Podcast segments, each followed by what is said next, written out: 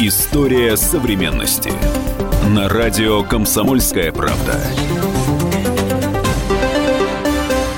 Здравствуйте, люди! На линии Эдвард Чесноков. Последнее лет очень много э, среди нашей медиасферы очень популярно одно э, и то же слово. Вернее, два слова. Пора валить. И вот, э, дескать, нет никакой жизни в России креативному человеку, и чемоданное настроение среди значит, прогрессивной общественности господствует. И тут вдруг происходит диаметрально противоположная вещь. Напротив меня такой же молодой, красивый, с хорошим лицом и модными гаджетами гаджетами в руках человек по имени Равид Гор, который, наоборот, из России сначала уехал, а потом вернулся. Вот, Равид, расскажите о себе, почему вообще в Россию вернулись?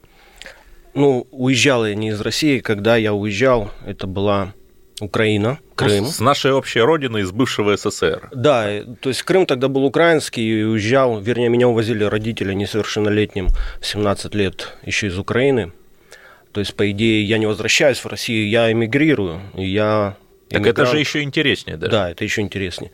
Зачем, почему? Ну, дело в том, что, наверное, потому что я впитал в себя э, те советские ценности, которые давала еще советская школа, то есть я еще был октябренком, пионером, и я очень любил читать книжки о войне, там, о революции, советские книжки, советский кинематограф, они мне привили какие-то общие ценности, которые у меня сохранились, несмотря на то, что я прожил 19 лет в другой стране, в другой культуре. Ну, в Израиле, если быть Да, точно. да.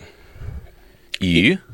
И дело в том, что я не смог от них избавиться, даже я какое-то время пытался, вот мне оказались они дорогие, и я не захотел это терять. То есть вот этот вот русский культурный код, эта русская матрица, она действительно существует? Она существует, ну, как оказывается, не у всех. Некоторым удается от нее быстро и легко отказаться, а мне нет, мне наоборот не хотелось от этого отказаться. Я пытался и даже дошел до того, что я уже думал на другом языке, то есть я уже не думал какой-то период времени на русском, но я оставался, благодаря любви к русской литературе, я оставался все время в информационном пространстве русскоязычном, и я любил читать книги на русском языке. И я ну, люб... А кого, например? Ну, на кого? Ну, я вот именно в Израиле познакомился с творчеством Пелевина. То есть первая книга художественная, которая мне попала в руки в Израиле, это был э, сборник рассказов «Желтая стрела» Виктора Пелевина. Э, вот. Ну, хорошо. И вот вы решили вернуться в Россию. Это спонтанно так пришло или вы к этому Нет, шли? это не спонтанно. Возникало, форми... сформировалось это желание довольно долго, и к этому подтолкнули определенные события. Это началось э, сформироваться переходить из размышлений к, э, к реализации где-то с 2013 года, когда началась антироссийская кампания в прессе, связанная с э, Олимпиадой. Это, это было что-то омерзительное, это было абсолютно, как будто люди сошли с ума, даже те люди, которые вот говорили со мной на русском языке. При том, что тогда вроде бы особых конфликтов между Россией и Западом не было.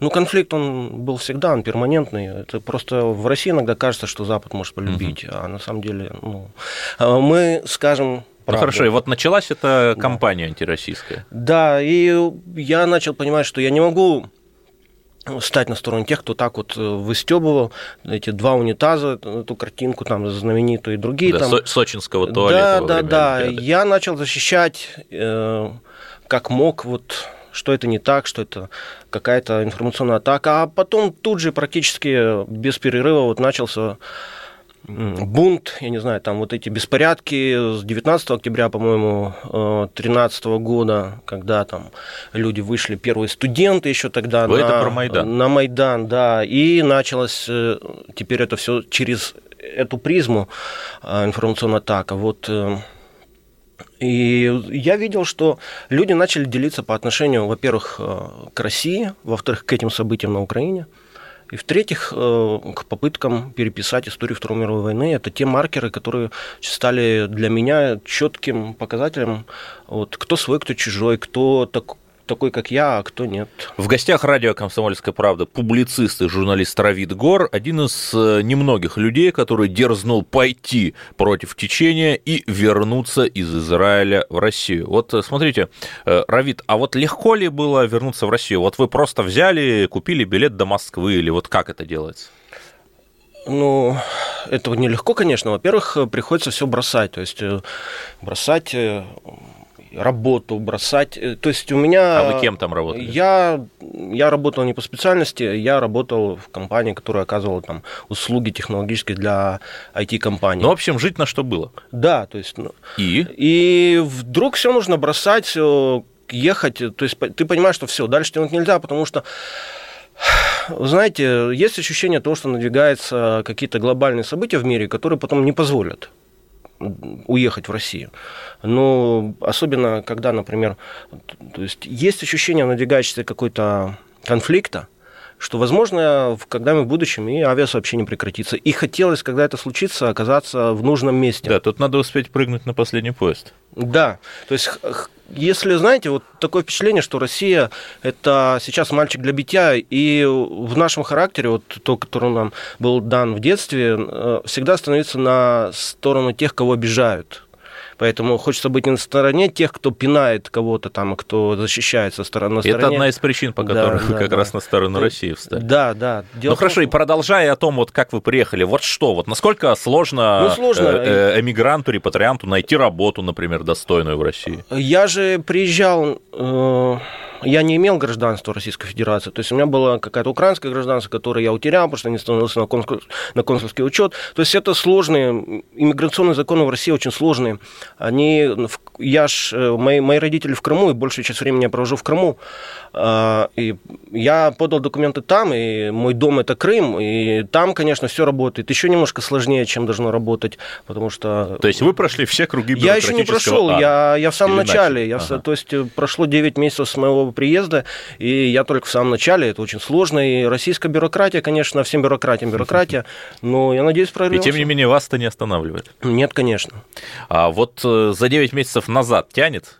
Или наоборот нет, еще больше? Мне здесь хорошо, мне здесь mm-hmm. хорошо, мне нравятся люди, то есть люди, которые разделяют э, мои, мои культурные коды, мои ценности. Здесь я могу встречать каждый день на улице, в магазине, в спортзале, э, где угодно. А там нужно было искать, и люди там боялись э, говорить, что вот они разделяют те же самые ценности, что и я. Ну вот об этом мы поговорим чуть позже. А вот таких людей, как вы, Равид, которые возвращаются в Россию из Израиля, из других э, стран Запада, все-таки Израиль это тоже западная страна по многим критериям. Таких людей много? Конечно, много. Дело в том, что довольно-таки успешные люди во многом в какой-то момент принимают решение, кто уехал а, молодым, получил там образование, в конце концов люди понимают ближе к 30 чем-то годам, что, возможно, для них, вот лично для них хорошо вернуться домой, в Россию. Таких людей много, я знаю таких из Италии, из Великобритании, из э, Германии, из Израиля. Кстати, в Москве только живет 35 или 37 тысяч израильтян. А вообще из Израиля... В смысле вернувшихся оттуда? А я не знаю, просто израильтян. Ну, тех, кого израильский паспорт. uh Такую информацию видел в израильской прессе. А вообще дело в том, что в Израиль уехало 950 тысяч человек из Советского Союза Это... Э, за все годы, угу. начиная с 80 какого там 89 считается последняя волна репатриации, и у них родилось около 250 тысяч детей. Так вот, получается, что э, я не знаю, сколько там, естественно, убыли населения, но больше миллиона бывших наших соотечественников. Так вот, по данным одного э, сайта экономического, ну, не самого известного в Израиле, я прочитал это год назад, э, примерно 250 или 240 тысяч вот русскоязычных израильтян уехало из Израиля. В смысле назад в Россию? Вообще уехало. Угу. Но многие из них, наверное, не просто уехали, а еще и в Россию уехали. Да, многие, конечно, едут э, там, где колбаса жирнее, там да, в Германию, слаще. В основном Канада, конечно. Угу. Ну, это, конечно, эмиграция связана с э, работой в каких-нибудь IT-областях. А да, многие возвращаются в Россию. У нас на линии Равид Гор, человек, который не побоялся пойти против течения и вернуться в Россию, э, которую мейнстримные западные СМИ чуть ли не в открытую называют Мордором. И вот об этом, о том, какой же Россию показывают э, толерантные, объективные, рукопожатные западные СМИ, нам Равид Гор, который долгое время за границами нашей страны прожил, сам расскажет в следующем блоке. Оставайтесь на линии. История современности.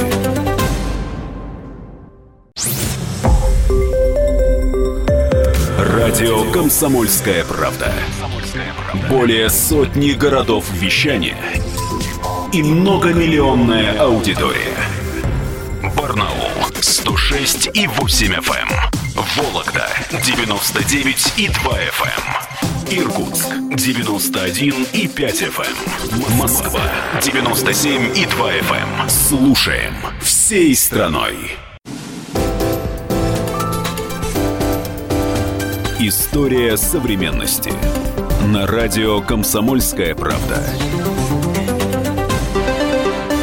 Эфир продолжается. У нас в гостях израильский публицист Равид Гор, который, чувствуя, что его родина все-таки это Россия, не побоялся сюда вернуться и уже 9 месяцев в России живет. Вот, Равид, э, смотрите, прогрессивная общественность уверяет, что все российские СМИ, в том числе и «Комсомольская правда», лгут, а, дескать, зарубежные СМИ дают объективную картину. Вот вы, как э, человек долгое время за границей живший, что можете сказать? Смотря что считать российской прессой. Если новая газета, например, «Медуза» или телеканал «Дождь», они же тоже российская пресса, тогда я вполне согласен с их Нет, ну, телеканал «Дождь» да. даже на, на Украине недавно запретили. Но если, если говорить, что лгут, то приводить в качестве примера вот эти образцы, то да, да, да. Ну они, хорошо, они а совершенно... если вот э, все таки другие СМИ, там, ну, комсомолка, например? В целом, это не только мое мнение, я же каждую неделю общаюсь э, с иностранцами, потому что в этом состоит моя работа, записывать интервью с иностранцами, то в целом, например, если брать Russia Today и агентство «Спутник», то все считают, что их профессиональный уровень очень высокий, и манере подачи материала, работе, журналистской работе западных В смысле, СМИ, все за рубежом так считают? Да, угу. стоит поучиться во многом. Это говорят не только те, кто, а, допустим, уехал из России, а также те иностранцы, которые так или иначе выучили русский язык, для них а, российские СМИ становятся источником альтернативной точки зрения и, как они считают, правдивой, непредвзятой информации. Хотя, конечно, некоторые российские СМИ, даже мейнстрим, они, конечно, делают иногда такие проколы совершают. Ну, ну например? Ну, непроверенную информацию публикуют. Или, или ну, вы знаете, никто не делает так много для э, создания негативного образа России за рубежом, как в целом российские СМИ. Э, дело в том, что э, в любом случае черпают информацию зарубежные СМИ, они черпают негативную информацию из публикаций российских а, СМИ. А, теперь я понял, о чем вы. И... Да. И поливая грязью свою страну, свою родину, наши российские СМИ замечательно помогают создавать свой негативный образ России. А, тот же, один и тот же журналист может писать в какой-нибудь для российских СМИ э, что-нибудь патриотическое на заказ, и тут же он дает э, интервью э, какой-нибудь радио Свободы или какой-нибудь там Вашингтон-Пост, где он рассказывает про ужасные... Как там, же страшно жить. Да, как страшно жить в России. Это одни и те же люди делают абсолютно разные вещи. Ну, я понимаю, всем кушать хочется, но, наверное, должны быть какие-то принципы. Ну хорошо, вот вы долгое время возглавляли израильский портал э, IL24, который был чуть ли не единственным русскоязычным израильским СМИ, дававшим объективную картину, например, событий на той же Украине. Вот это правда? Это правда. Дело в том, что мы не то, что мы не давали каких-то альтернатив с точки зрения, мы просто э, иногда писали неприятные для России вещи, но мы никогда не хаяли Россию. Если были какие-нибудь вот объективно нехорошие вещи, например, какие-нибудь репортажи Russia Today, плохие об Израиле, то мы, конечно, их критиковали. Но, вы знаете, есть за рубежом в Израиле в том числе спрос на э, точку зрения, которая бы не ругала Россию просто потому, что вот, вот просто надо ее ругать. Дело в том, что все израильские СМИ, если они будут э, публиковать какую-то, скажем, точку зрения, которая бы нравилась россиянам, их сочтут сразу агентами влияния какого-нибудь путинского режима, как это называется, или еще как-то. То есть под соусом подачи объективной информации всегда подается вот примерно там 70% какой-нибудь оголтелой антироссийской пропаганды и приглашается для отвода глаз еще кто-то, кто иногда высказывает альтернативную точку зрения. Но она всегда подается с критической позиции. Э, ну, например, приглашают в студию там гостей, два человека ругают Россию, один ее защищает. И плюс ведущий, конечно же, подливает масло в огонь, чтобы показать, что тот, который защищает Россию, он немножко неадекватен. Ну, на самом деле, как присутствуют две точки зрения. И вот вас за то, что вы действительно пытались быть объективным не на словах, а на деле, насколько я знаю, начали прессовать. Да, начали прессовать, но не только за это, наверное, еще и за какие-то акции в реальной жизни, не только, за публикации. Я же организовывал еще и поставки гуманитарной помощи из Израиля на Донбасс, Донецк конкретно, и проводил акции такие просветительские, вроде фотовыставки, о том, что творят украинские войска на Донбассе, то есть это когда публиковались фотографии, печатались в большом таком размере, выставлялись просто на улице, проводилась разъяснительная работа. Это в Израиле было? Да, то есть все вместе это, наверное, вызвало, то есть приковало внимание, и меня стали вызывать на какие-то беседы. В там, органы? Да, раз в год. Но вот э, когда, например, случилась история, что организатором «Бессмертного полка» э, в Израиле в 2016 году угрожали в интернетах, и про это выпустил э, сюжет Первый канал российского телевидения. И я дал для них комментарий, а потом я набрался наглости и обратился с э, вопросом, как же так к русскоязычному депутату, который я, да, Кнессета, которая только что вернулась, буквально там два часа с акции «Бессмертный полк» в Хайфе, и сказала, ну вот вы только что были, а вот угрожает. Она вот только что вернувшись оттуда сказала, я ничего не знаю, что такое за акция «Бессмертный полк», и что это, я, я про нее никогда не слышала. Ну и через два дня меня сразу же на допрос. Вот нельзя задавать неудобный вопрос. В какую именно спецслужбу? Ну, по идее, есть такая спецслужба, э, служба общей безопасности, которая занимается вообще всем. Э, у нее там еврейский отдел, они отрабатывают, скажем так, не, не арабов, а вот еврейский отдел где-то... Он должен испортить жизнь примерно 30-40 людям в год. Э, которые не арабы. И что вот вам-то что предъявляли? А мной почему-то занялся арабский отдел. То есть следователь сказал, я вообще-то э, не из еврейского отдела, я из арабского. Но я говорю по-русски, меня попросили тобой заняться. Вот он, меня попросили тобой заняться. Ну и говорили, там, когда тебя завербовали, то есть вас э, прямо так спрашивали? Да, когда тебя завербовали, когда, ты, когда тебя ФСБ завербовали. С каких пор ФСБ вербует, я не знаю. Но вот как... Ну, вообще, по идее, да, СВР должны вербовать. Да, то есть когда тебя завербовали, когда ты, ты начал работать там на разведку, и это на полном серьезе. Да, то есть мне сказали, ты прежде всего ты неудачник, ты прежде всего русский, только потом израильтянин, поэтому ты потенциальный предатель, поэтому ты здесь. Вот. Но после этого понял, что если дадут уехать, нужно уезжать. Ну и да, и в общем в итоге вы поняли, что все-таки дома лучше. Да. Хорошо. Ну вот э, смотрите, получается, что СМИ на Западе, я не хочу, чтобы мы там э, такую израилефобию разводили, да, давайте говорить о Западе в целом. СМИ ничем да. не отличаются. Вот. То есть это абсолютно то же самое, что, что они не свободны.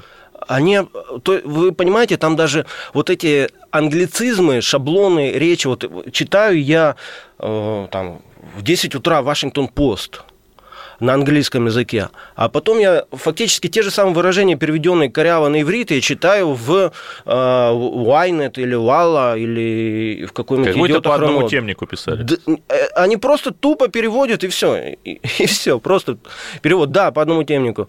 Э, то есть э, я не, я не хочу сказать, что Израиль проводит сам такую политику, просто это во всем мире так. Понятно. И вот э, вы еще рассказывали о том, что освещали события на Донбассе, собирали гуманитарную помощь. Вот что там сейчас происходит? Знаете, я вообще мало знаю про то, что происходит в Луганской Народной Республике, потому что это как какой-то что-то за черным занавесом, только вот можно через дырочку подглядеть. Они какие-то, они очень открытые.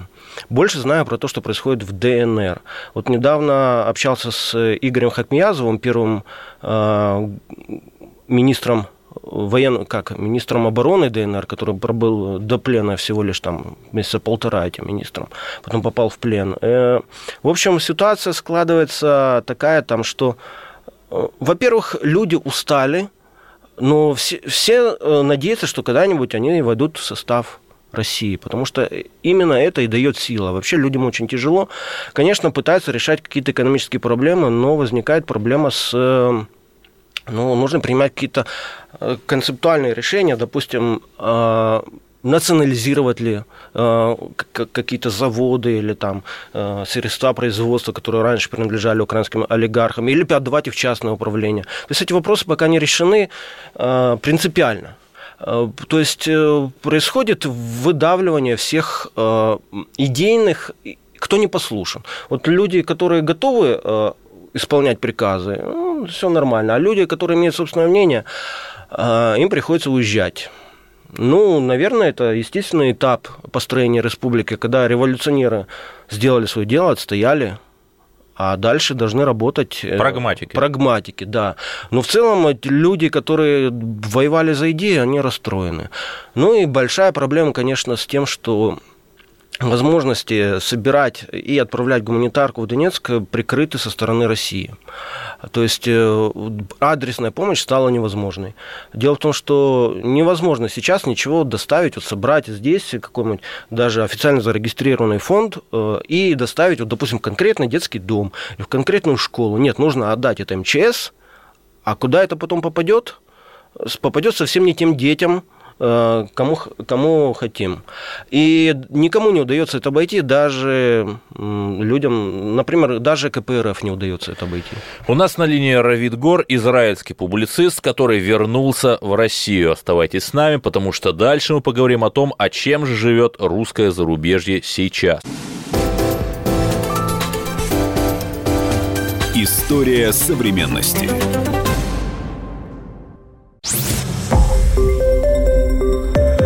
Радио «Комсомольская правда». Более сотни городов вещания и многомиллионная аудитория. Керчь 103 и 6 FM. Эм. Севастополь 107 и 7 FM. Эм. Симферополь 107 и 8 FM. Эм. Москва 97 и 2 FM. Слушаем всей страной. История современности. На радио «Комсомольская правда». Эфир продолжается в студии Эдвард Чесноков, и напротив меня Равид Гор, наш соотечественник, который, прожив в Израиле 19 лет, решил, что русские березки ему ближе и вернулся в Россию, и рассказывает нам о том, легко ли это вернуться и каково это. Вот, Равид, смотрите, вы, я не побоюсь этого слова, эксперт по русскому зарубежью. Вот в нем сейчас какие течения, что происходит? Русское зарубежье, оно неоднообразно. В разных странах, конечно, все по-разному. Самая большая диаспора это все-таки, наверное, Германия, она самая сплоченная. Там работает очень много организаций соотечественников, которые ведут бурную общественную деятельность. Там не меньше двух миллионов. Там 4 миллиона О, почти. 4. Да, огромное количество, конечно, в США, но США страна огромная, и там, конечно, все по городам. Вот есть города, в которых соотечественников наших бывших россиян, и не только россиян, просто русских много, а есть где мало. И там, где их много, возникают какие-то организации, возникает, конечно, подпольная борьба за... То есть есть э, группы, которые Россию любят, и есть группы, которые Россию не любят. Они между собой борются. Как и, и так... везде. Да, как и везде. То есть э, дело в том, что основная проблема это, конечно, проблема ассимиляции. Э, как ни странно, вот, допустим, первая, самая первая волна миграции, это, скажем, дореволюционная, революционная. Ну, сто лет там, назад. Да, сто лет назад. Вот они как-то очень долго сохраняли свою русскую идентичность, может быть, благодаря приверженности к православию. Вот в основном это э, через церкви, через какие-то христианские организации. А сейчас? А сейчас э, у новых волн иммиграции вот этого нет, и очень многие очень быстро ассимилируются и теряют свою идентичность. Некоторые, конечно, понимают, что э, через какое-то время что нельзя отказываться от своих корней, потому что свои корни, они дают тебе силу. А, если ты э, переформатируешь свое сознание, делаешь, то есть стираешь свое прошлое, и ты становишься как бы немножко калекой.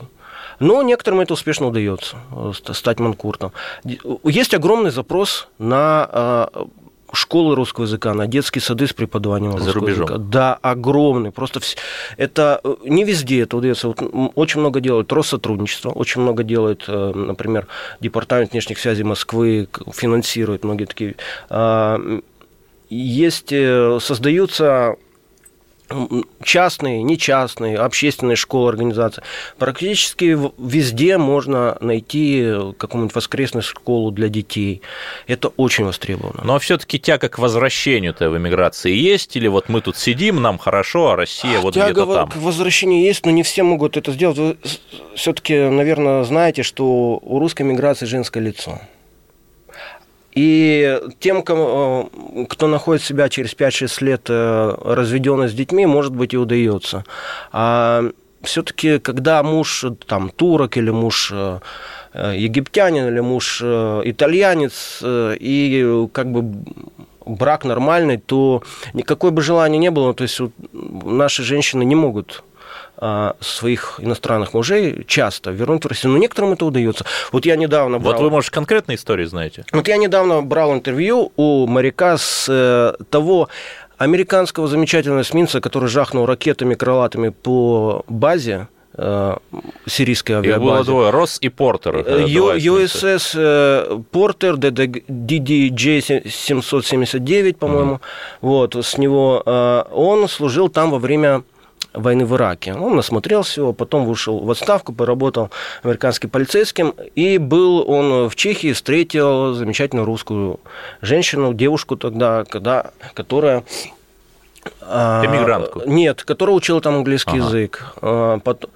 он там ее встретил, потом они полюбили друг друга, она потом приехала к нему а, в США, но и? сейчас он, я его нашел в Омске. Да вы что? Да. То есть сейчас он... А, живет... а чем он там занимается? Он... А он, ну, по крайней мере, я не знаю, что, чем, чем он на жизнь зарабатывает, но его жена преподает английский, а сам он, насколько знаю, там ведет сообщество экспатов. Э. Ну, то есть э, люди из эмиграции или из-за границы, которые прибывают сюда, я правильно понимаю, что они в большинстве своем оказываются не на обочине где-то жизни, а очень даже успешно встраиваются и хорошо получают? Дело в том, что в целом люди которые были в эмиграции, у них э, сознание немножко шире. Даже изучение другого языка, оно расширяет сознание, хотя бы потому, что есть в других языках те понятия, которых в русском просто нет. Ну и, собственно, преимущество на рынке труда. И не только, ну, вообще-то, да, в России, как ни странно, до сих пор вообще плохо в целом знают иностранные языки. Sad but true. А, да, как правило, людей, которые владеют хоть одним иностранным языком, еще можно встретить, а двумя уже нет. А двое- и троязычие для наших иммигрантов за, э, за границей – это норма. А, то есть, как правило, три языка, да, люди, помимо, помимо русского, еще два иностранных. Ну хорошо, вот давайте представим, что я мигрант, живу там где-нибудь на Западе, но давайте представим идеальный вариант, что вот там у меня остался российский паспорт, но вот я уже так долго, никаких связей на родине не осталось, но хочу вернуться, вот э, куда мне пойти, что сделать можно? Честно говоря, это очень сложно. Дело в том, что если у вас э, нету Израиль, ой, извините, если у вас нету российского паспорта, и у вас нет работодателя, который готов вам выдать трудовую визу, рабочую визу, и помочь вам, вам очень тяжело. Угу. То есть, если у вас нет родственников, или если у вас нет каких-то навыков... Каких-то формальных оснований вернуть Да, если у вас нет э, таких навыков, из-за которых ваш будущий работодатель в России готов терпеть расходы и неудобства, то вам очень тяжело. Если у вас свое жилье, если у вас паспорт российский, скорее всего, у вас будет все замечательно.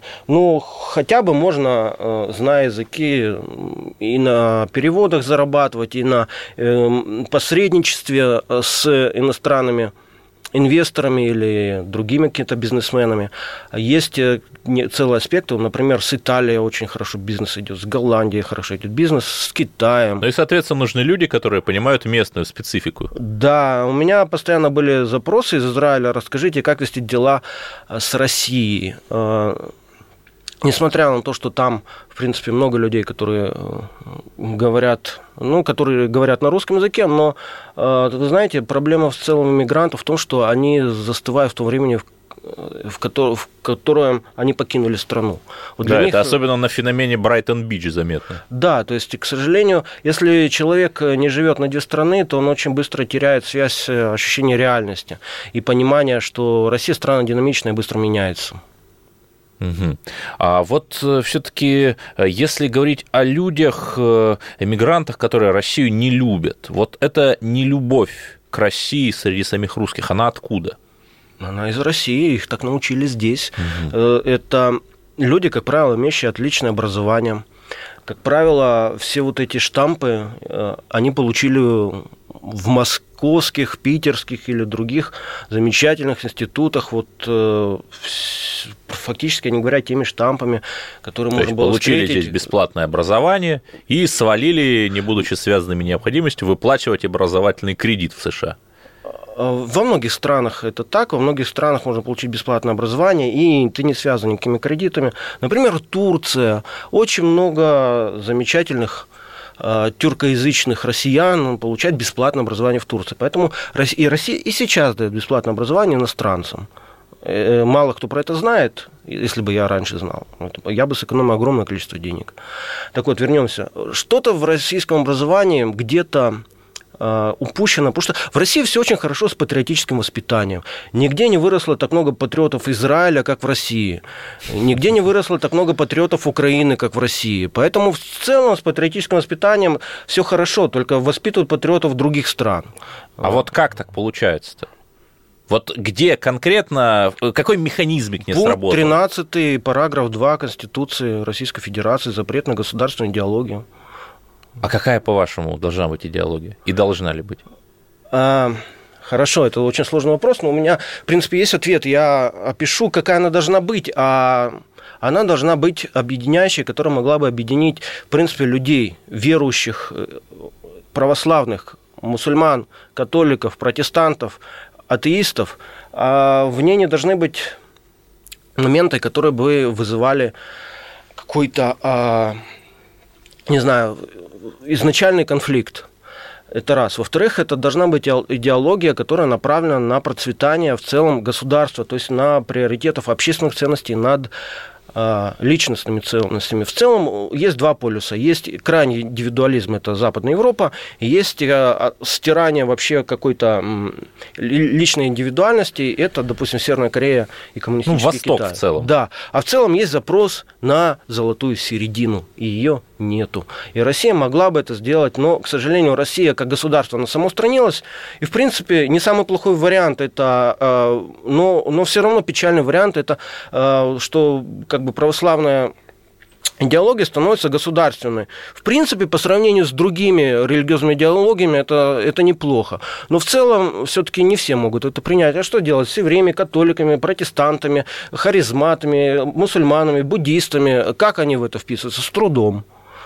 А, поэтому дело в том, что, например, коммунистическая идеология, которая себя, конечно, скомпрометировала, она была замечательной тем, что советским человеком мог стать любой, абсолютно любой. Из, вот можно было приехать из Эфиопии, можно было приехать из какого-нибудь Перу, Эквадора, а, Анголы и стать советским человеком. И неважно, какого ты был вероисповедания, цвета кожи, а, на каком языке ты говорил, я с такими людьми Разделяя общаюсь. там определенный набор ценностей. Да. И знаете, для многих граждан за рубежом, которые не россияне, никогда не были россиянами, для них это большая трагедия была. Вот то, что Россия перестала быть... Развал СССР. Развал СССР, и то, что Россия, э, скажем, она импортировала вот пытается построить по франшизе, да, либеральную как бы э, идеологию. То есть своей нет, мы берем франшизу. Об этом писал, например, э, Игорь Шманов в 2013 году, до всех событий на Украине, который говорит, что для того, чтобы достичь информационного и, и любого и цифрового и любого другого суверенитета, нужно прежде всего достичь суверенитета э, внутри своего государства в плане идеологии. Например, э, господин Сурков пытался какое-то время продвинуть, э, что, ладно, мы... Суверенная демократия. Мы, мы, мы построим свою либеральную, вот свою либеральную демократию, но не по франшизе, а, не, а с, с, приспособленную к российским реалиям. Кстати. Но это проект заглох почему-то. А, а запрос-то есть не только внутри России. Все-то смотрят на Россию, все ожидают, что Россия что-то даст миру что Россия снова воспрянет, станет третьим полюсом. Россия, Китай, США, и будет такой вот устойчивый треугольник. Вы знаете, что для того, чтобы там табуретка не шаталась, нужны три ножки у табуретки. У нас на линии был Равид Гор, израильский публицист, 19 лет проживший в этой стране и не побоявшийся из этой страны вернуться в эту страну, где он сейчас и проживает. И на этой оптимистической ноте позволю себе закончить. Слушайте радио «Комсомольская правда» и узнаете о новых русских победах первыми. История современности.